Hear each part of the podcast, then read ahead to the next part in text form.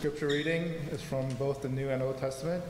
The New Testament is from Matthew chapter 11, verse 25a, and verses 28 to 30. It goes, um, At the time, Jesus declared, Come to me, all who are labor and are heavy laden, and I will give you rest. Take my yoke upon you and learn from me, for I am gentle and lowly in heart, and you will find rest for your souls. For my yoke is easy and my burden is light. From the Old Testament, um, there's three, all from the book of Proverbs. Uh, first, chapter 27, verses 19. As in water, face reflects face, so the heart of man reflects the man. Verse 14, uh, chapter 14, verse 30. A tranquil heart gives life to the flesh, but envy makes the bones rot. Finally, chapter 15, verse 30. The light of the eyes rejoice the heart, and good news refreshes the bones. Is the word of Lord.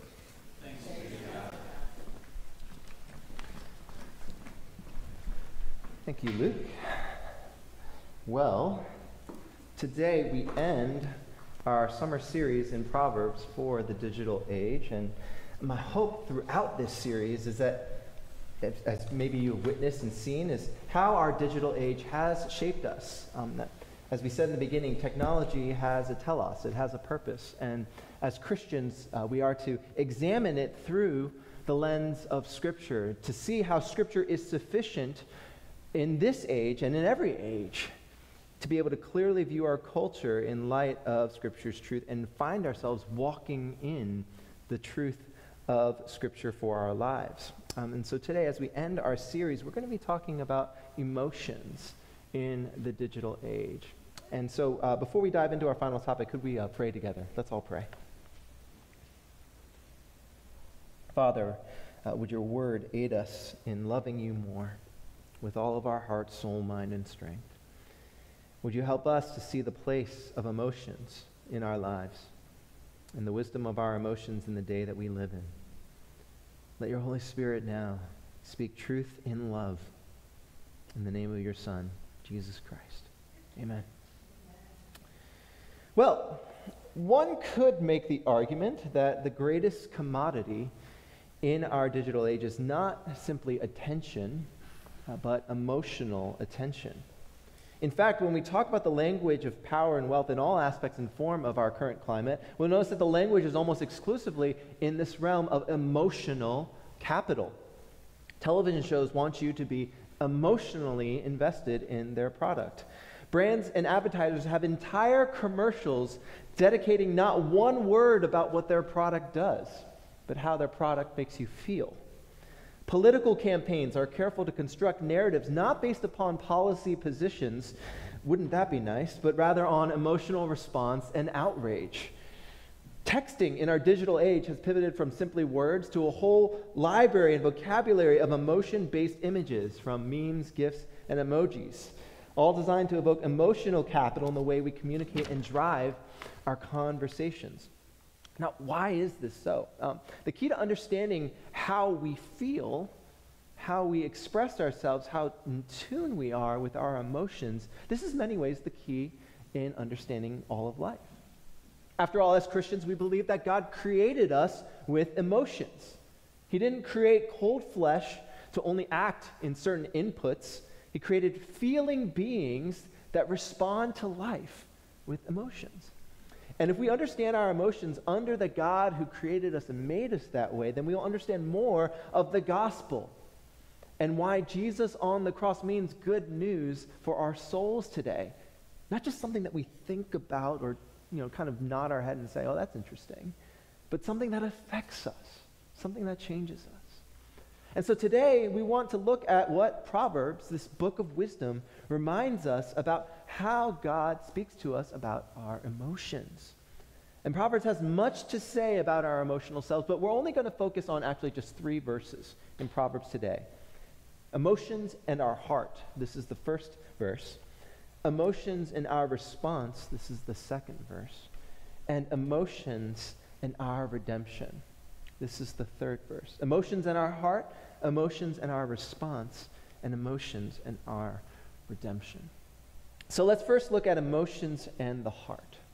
Proverbs 27:19 reminds us about how central the emotional life is to the identity of who we are. As in water, face reflects face, so the heart of man reflects the man. Now, Proverbs here is not talking about the literal organ of the heart. In fact, the entire Old Testament, where the word heart is used over uh, 850 times, the heart is referenced. Very few instances actually deal with the physical organ of the heart itself.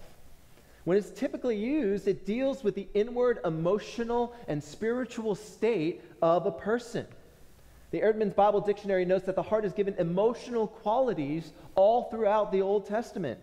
We see in Leviticus 19:17 the heart being referred to as hateful. Deuteronomy 13:3 the heart being as loving. Various narratives where the heart is courageous, the heart is fearful, the heart is sad, the heart is glad, the heart is envious or trustful, the heart is thoughtful, the heart is understanding, the heart is the seat of the wheel. These are outpourings of emotional qualities. So like the physical organ of the heart, the heart symbolically in scripture describes the capacity of the human to live in a way that it was intended to live. The heart of a person emotionally reflects the person itself. So, depending on who you are as an individual, you will either strongly agree or disagree with the following statement that Scripture is making. Your heart, your emotional self, defines and reflects back to you, like looking in the water and seeing your face. This is Proverbs 27 19. Your true identity.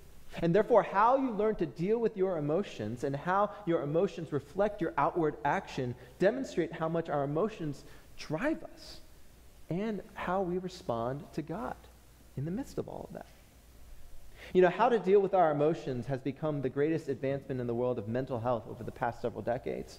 Advancements made, advancements made both in the research and compassion of our emotions has been a welcome change in a world where mental health is often seen as a stigma.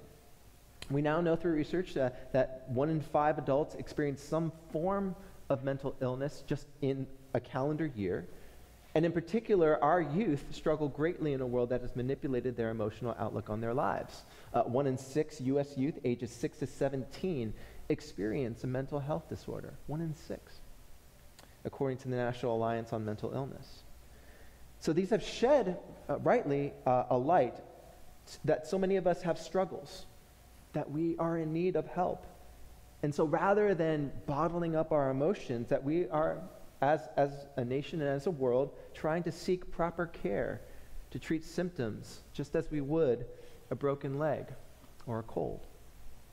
Unfortunately, the demand for care has caused an unprecedented mass exodus of qualified counselors in the field, according to Psychology Today, with, with many therapists recording a record level of burnout, uh, long wait lists to receive help, insurance companies reluctant to have mental health coverage covered because of the costs.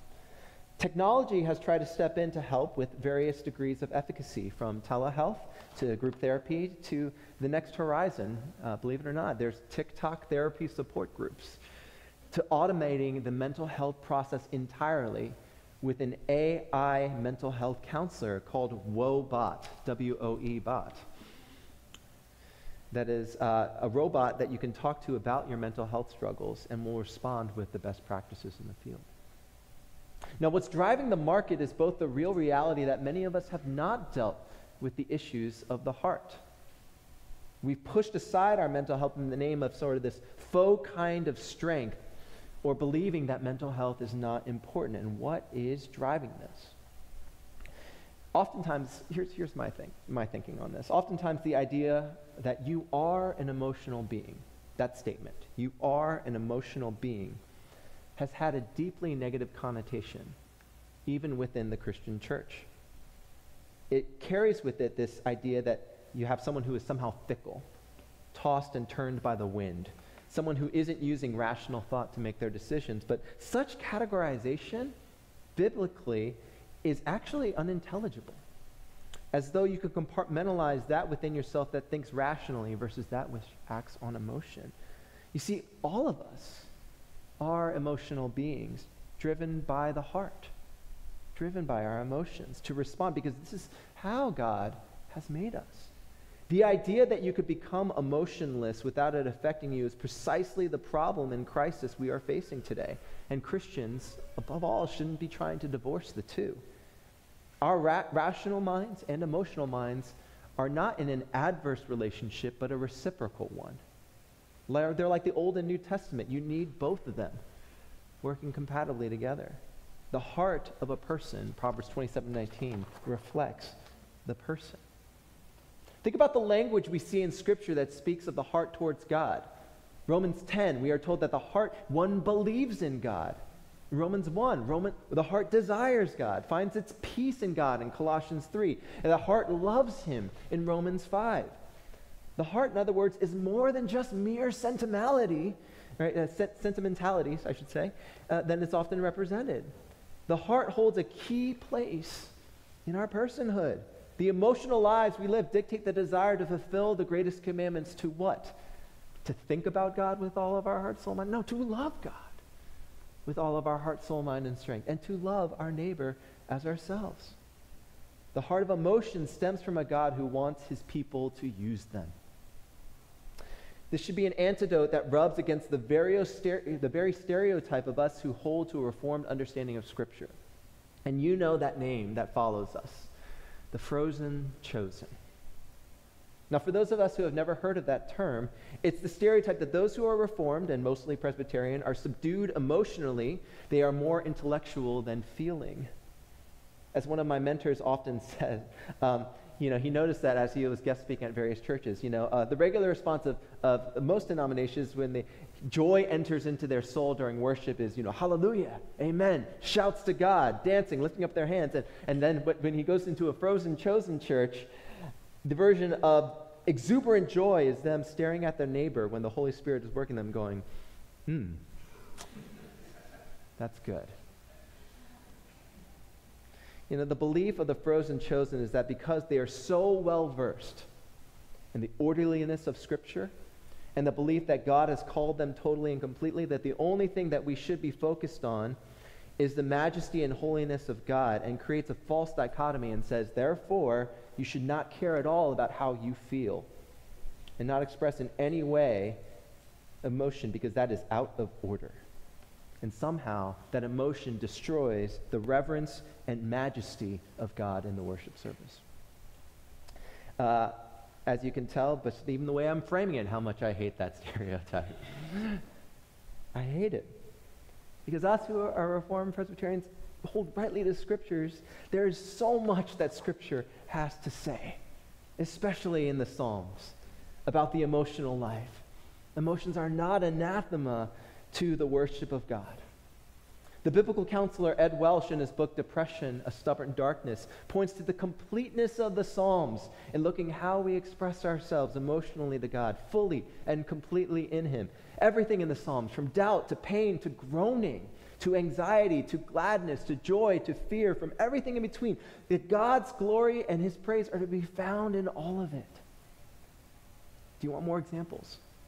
Take a look at this language, both expressive joy and deepest sorrow in Psalm 55. My heart is in anguish within me. The terror of death assail me. Psalm 88, my soul is full of trouble and my life draws near to the grave. You have put me in the lowest pit in the darkest depths, the emotional range of the joy of Psalm 150. Praise him with dancing. Pra- Psalm 47:1, clap your hands, all you people. Psalm 27, at his sacred tent I will sacrifice with shouts of joy. Psalm 14:7, to rejoice and be glad. Psalm 1, delight in the law of God. Psalm 27, the war arise against me, yet I will be confident.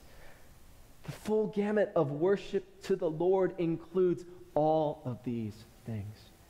Friends, all that we feel in life is not simply meant to be intellectualized away or stuffed down inside. They are meant to come out of our hearts and to the Lord. They are an act of worship when we do so.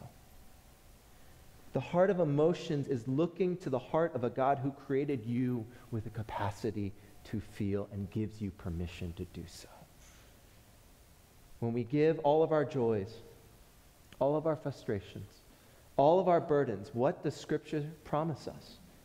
The psalmist again and again, what is his refrain? That the Lord will delight in you, that he loves you, that he is faithful and steadfast to however you're feeling. So if this is true, then it must mean that emotions are more than just mere feelings, but they have an effect because they impact our very hearts. And that's what leads us to our second point today that this always leads to a response. So let's uh, look at emotions and our response in Proverbs 14:30 to see what I mean. A tranquil heart gives life to the flesh, but envy makes the bones rot. Here we see the example of two emotional responses, one leading to life and the other to death. You see, it's not envy alone that's the problem. After all, we, we talk about God being righteously jealous for us as his people, but it's the idea of unrighteous jealousy. One's emotions taken to a place where emotions swallow up their physical well being and leading them to death. So, if the heart of emotions that come from a God means that our feelings are valid, then Proverbs 14:30 asks us the questions on whether those valid feelings are to life-giving ends or those that waste away the bones. Our emotions have great res- effects in the way that we respond that we must think and dwell upon. And historically, both the secular world and the Christian church have taken that direction into two extreme, unbiblical directions. Uh, one extreme, in response to the emotional life, is to view the effect that all emotional expression is wrong. In fact, this is very popular today. Take a look at some of your most popular podcasts out there. They're very much on focus on distancing themselves from emotions or emotionality. They purposely try to make their tone, timbre, expression muted. They long for sort of this uh, faux emotional neutrality, and their banner explains the catchphrase of the people facts don't care about your feelings. Your feelings don't deserve a hearing in this worldview. Only objective truth is the only thing that matters, and feelings corrupt, feelings destroy, feelings complicate, feelings can't be trusted. Uh, this might seem like a new idea, but the truth is, is that we have been experiencing this extreme version ever since the biblical times. Uh, we've got, in fact, a whole uh, Hellenistic philosophy that surrounds that called Stoicism. Stoicism. It was a philosophy that says emotions were destructive in nature to rid yourself of anger, jealousy, and all that are simply material so that logic could only be the only driver of the body. The Logos, the Word as they called it, believed that reason alone could only be what the human should express. It is distant, untethered by the complexity of emotion. So Stoicism viewed mental health illness as defects of the human heart and system. Uh, do you know what was one of the biggest challenges to Stoicism in the third and fourth century? It was the coming of Christianity, where early church fathers reminded the Roman culture of the day that the Logos became flesh. And rather being distant from emotion, that this word made flesh was personal, including all the range of expression of life that comes with it.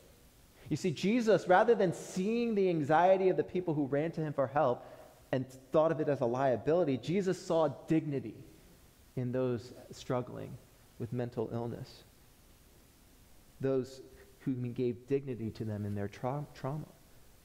The tranquil heart, the heart that was at peace, that brought life and life to a lifeless world, thinking that it would be reason alone that would save them. It gave them a person of raw emotion in Christ to come into the world and bring redemption.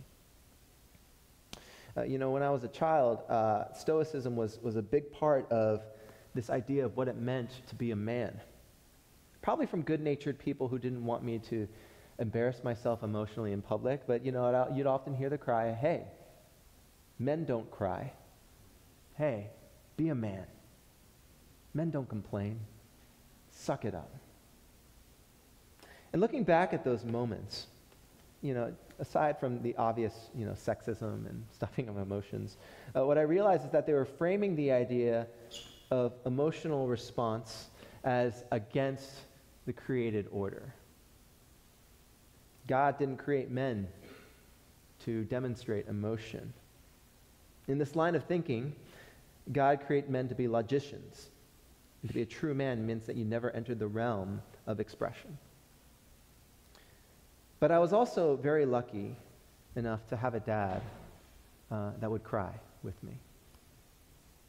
A dad who prayed emotionally with me um, at church, at night, sometimes way too long at the dinner table. Sorry, Dad, you're here. I'm sorry. I didn't know you were going to be here today. My dad reminded me in prayers that emotions were not a bug of the way that God created men, it was a feature of the programming. God did not screw up when he made you an emotional being. And to deny that is to deny the wholeness of your heart. So, if the way that we view our emotions is only bad, we've made a huge error, a biblical one, denying Jesus who came into the world as a feeling human being. However, the other extreme, the other direction of today in our digital age, and perhaps more influential, is the idea every emotion experienced is meant for your happiness. And that the feeling of the pursuit of happiness should never be challenged and should never be questioned. Uh, this is the mantra that you hear whatever makes you happy. You do you. Become free from pain and live the pleasure you've always wanted to. Uh, YOLO, although that phrase is now getting old, but YOLO, right? You only live once. And what is the definition of happiness in this worldview? An emotion. Emotion is happiness, having things in life that will only make you happy and removing yourself from the absence of any pain, any discomfort, any inconvenience. Uh, this, once again, is not new. You see, uh, opposite to the Stoics was this group called the Epicureans. Uh, it comes from a philosopher named Epicurus. He taught that true humanity was built upon the life of pleasure and freedom from mental pain, a life filled with materialism, a life filled with practical hedonism. That pleasure in and of itself is the highest goal. It was heavily criticized, as it is today, with the notion that we are just basically just atoms, firing to the desire of our molecules, seeking and craving every whim of our emotions and wherever that takes us. And that cannot be challenged or questioned. So again, when Christianity hit the scene in the Roman Empire, it challenged the notion of Epicureanism heavily and criticized this view. You see, your emotions don't dictate your joy, nor do they serve the purpose of following every part of your being. Uh, you are not just atoms responding to the firing of your synapses. Uh, you are created with purpose and meaning and dignity that extends not to just this life, but the life that is to come. So, in other words, mere sentimentality can only carry you so far. Jesus, in his arrival, comes not to fulfill every desire and wish of the earthly human life, but to fulfill the desires and wishes of the one who sent him.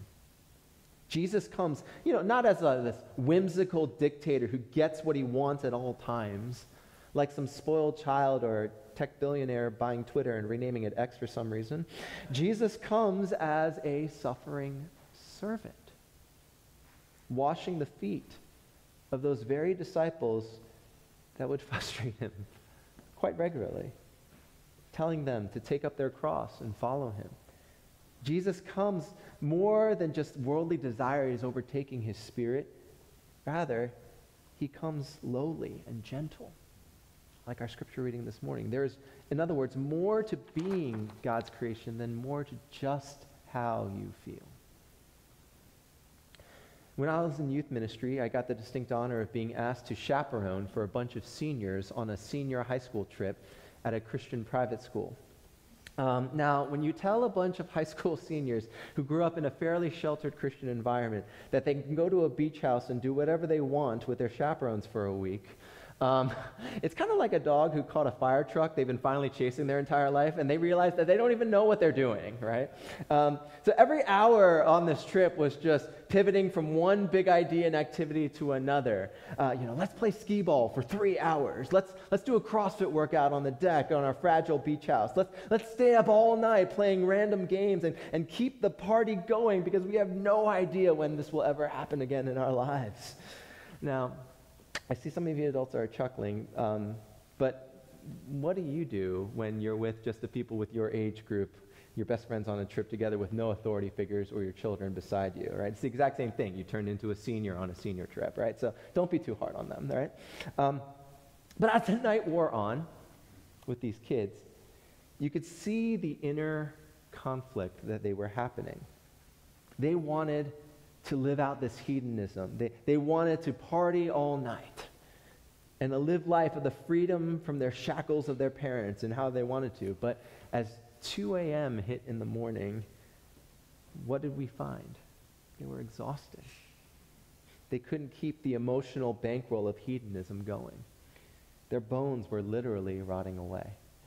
They were grumpy and tired and realized that greater than their desire for pleasure was a desire to listen to their parents and go to sleep. What they realized is that materialism, hedonism, sentimentality, emotionalism could not be sustainable. So, in other words, these unordered emotions that we're talking about, whether it be sort of, you know, Stoicism, Epicureanism, they will always lead to the idolatry of the heart. They will drive your desires away from the desire of the one who created you to feel like Christ felt.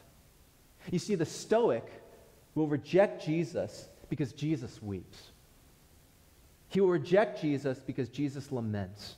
He will reject Jesus because he's expressing his desires to God, the Father, in Gethsemane. The Epicurean will turn away from Jesus laying down his life for those who desired him to die. They will reject Jesus who had sorrow and anxiety on the cross. They will reject that Jesus didn't seek materialism and had no place to lay his head. That he didn't pursue earthly power and authority, instead, gave up years of his life in the service of those that would misunderstand and reject him, homeless and penniless. Where are you today? Where do your idolatries take you when your emotions become unrighteous? Do you try and stuff everything of how you feel? Or do you make emotions ultimate? Do you turn emotions into God? Both of these responses, apart from the reordering of Christ, will rot the bones. Why? Because ultimately, both of them say that you are sufficient enough to deal with them. They are both rooted in the idea that you alone can bear the weight of it all. A disordered emotion that causes us to believe that we are the Lord of our lives. But what does the tranquil heart of this proverb says? Believe.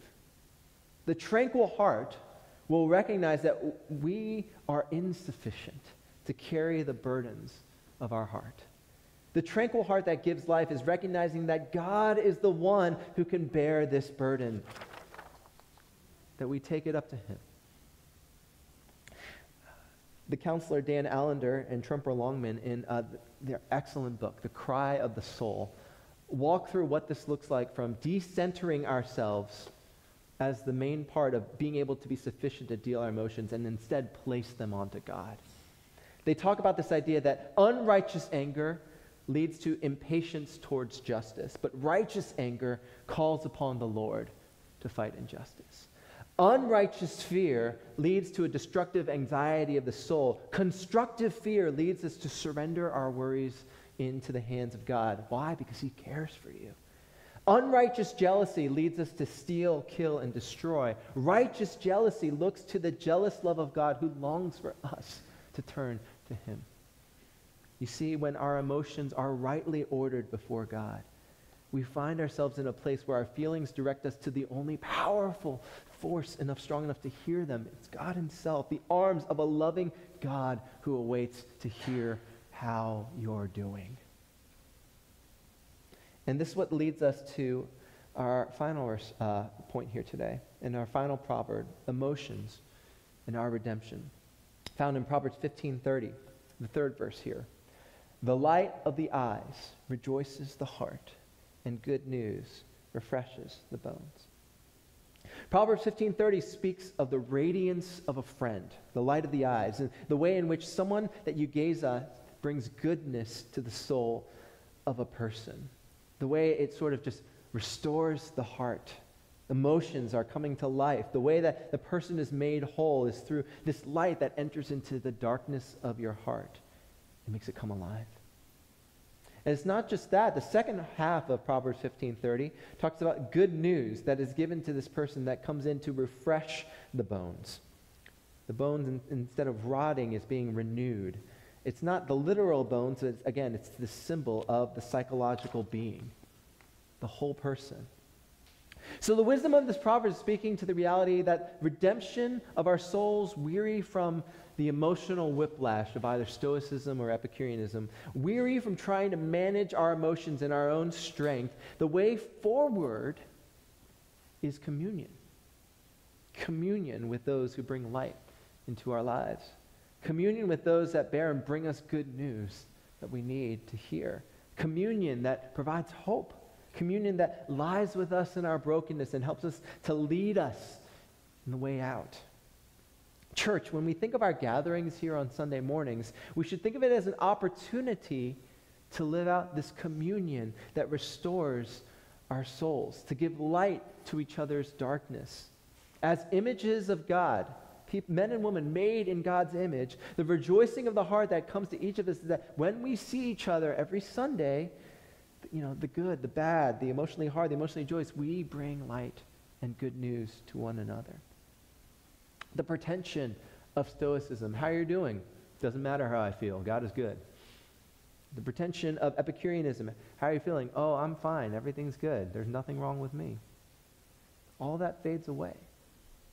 And we lay down ourselves before God and each other, that we point each other to the light of the world, that we point each other to the good news of Christ, and rejoice with all of our hearts to his glorious names, that our hearts become restored in that act.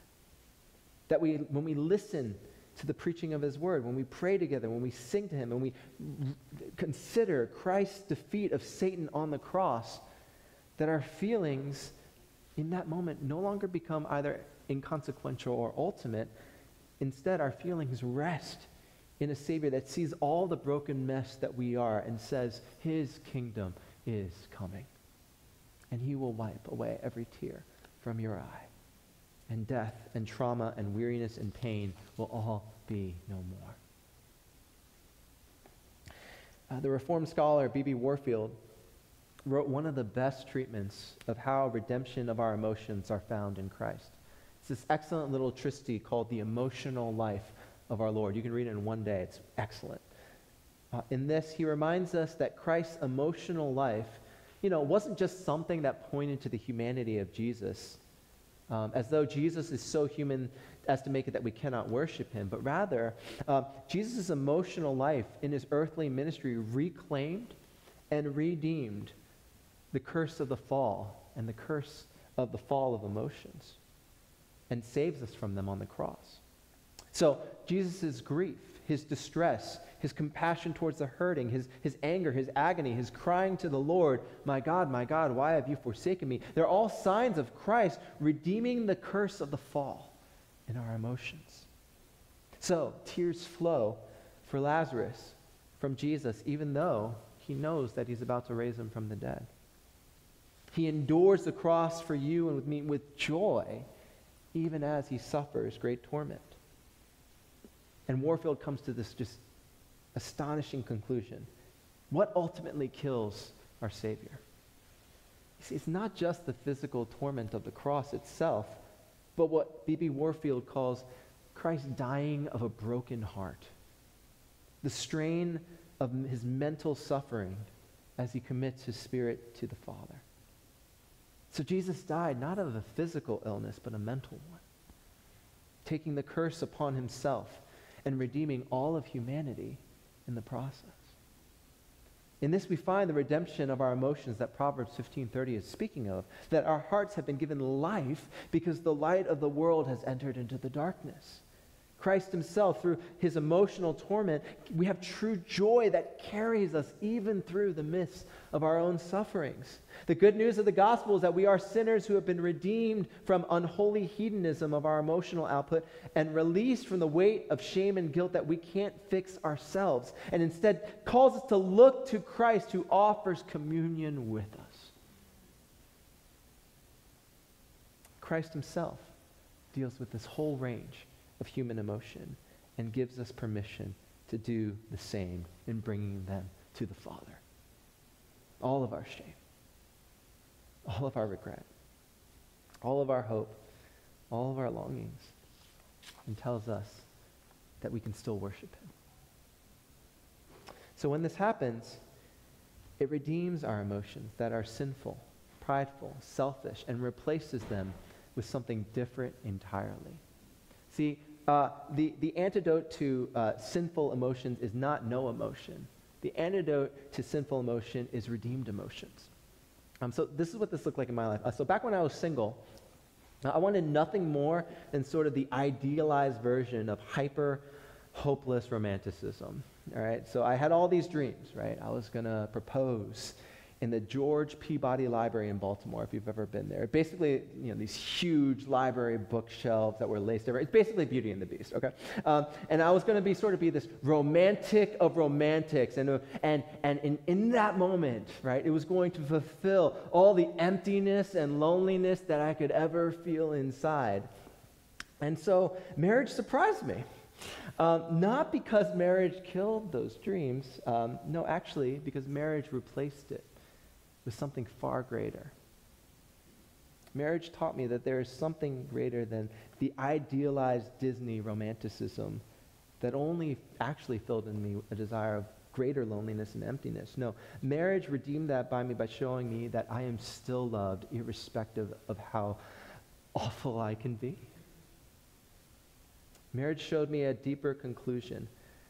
You know, I leave cabinet doors open all the time, and Paige still loves me. She still loves me throughout all of that. Our idolatry of emotional output causes us not to see the beauty of what God is offering.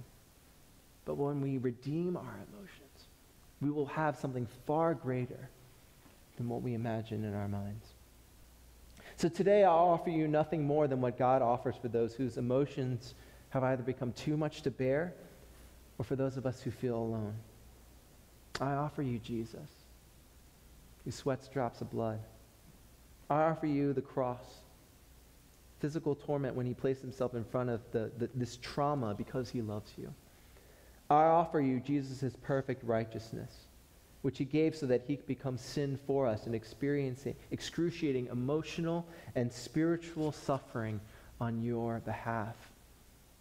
Jesus taking our place on the cross is the declaration that whatever your emotions might take you, whatever discomfort you have in the idea of God, whatever you, in that place, whenever you're in that place where you feel alone and no one understands, Christ steps in where you are and says, I'll take it from here. I'm the only one who can. Give it to me so that you can be set free.